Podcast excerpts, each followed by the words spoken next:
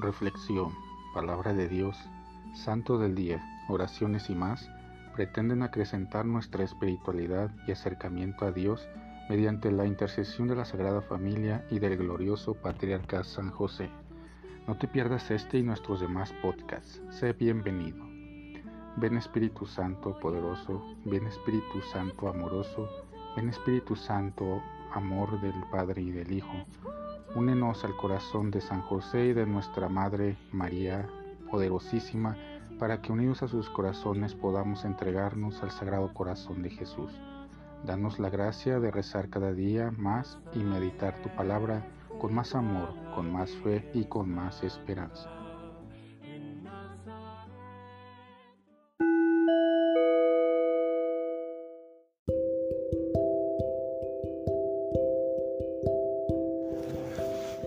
Del Santo Evangelio según San Mateo.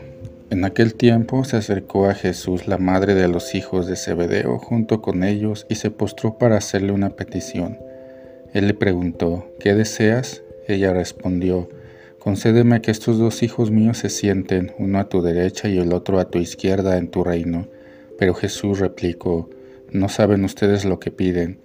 ¿Podrán beber el cáliz que yo he de beber? Ellos contestaron, sí podemos, y él les dijo, beberán mi cáliz, pero eso de sentarse a mi derecha o a mi izquierda no me toca a mí concederlo, es para quien mi Padre lo tiene reservado. Al oír aquello, los otros diez discípulos se indignaron contra los dos hermanos, pero Jesús los llamó y les dijo, ya saben que los jefes de los pueblos los tiranizan y que los grandes los oprimen, que no sea así entre ustedes el que quiera ser grande entre ustedes, que sea el que lo sirva, y el que quiera ser primero, que sea su esclavo, así como el Hijo del Hombre no ha venido a ser servido, sino a servir y a dar la vida por la redención de todos. Palabra del Señor. Comprender la misión y el proyecto de Jesús.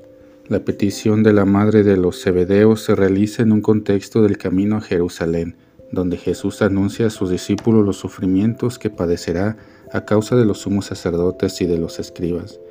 El anuncio no se refiere a una invitación a una fiesta o a la toma de posesión de parte de Jesús de algún cargo, sino que es una noticia un tanto dramática por lo que le sucederá a Jesús. Por eso la petición puede suscitar molestia para los lectores de todos los tiempos, pues refleja el interés mezquino de los discípulos y todavía más el hecho de que están lejos para comprender la verdadera misión y el proyecto de amor y servicio de Jesús. Para Jesús su proyecto no se trata de ver quién es el más importante o quién es el que ocupará un lugar en su reino, como si fuera a tomar posesión de un poder civil. Los discípulos tienen que rectificar su adhesión y comunión con Cristo, que es sobre todo de entrega desinteresada y de un servicio que incluye beber de su cáliz, pero también participar en el testimonio de la entrega de la vida hasta la muerte. Este día que celebramos al apóstol Santiago nos recuerda su entusiasmo en el seguimiento de Jesús. Siempre fue de los primeros en participar en la misión de Jesús y estuvo presente en la pasión, muerte y resurrección de Jesús. Cuando tuvo que dar testimonio con la entrega de su propia vida, fue de los primeros mártires de Cristo entre los apóstoles.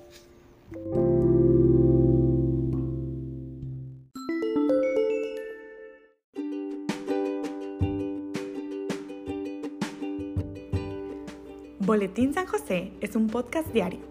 Síguelo para que forme parte de tu vida diaria, te inspire y nutra con la reflexión de la palabra de Dios.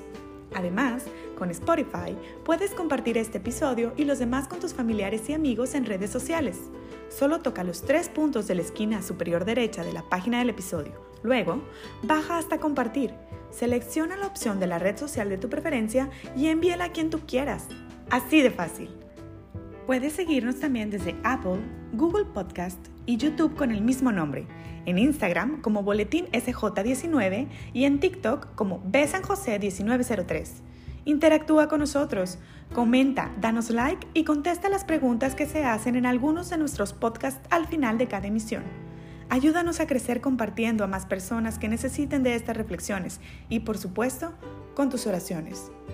Patriarca San José, bendice a nuestras familias y aumenta nuestra fe.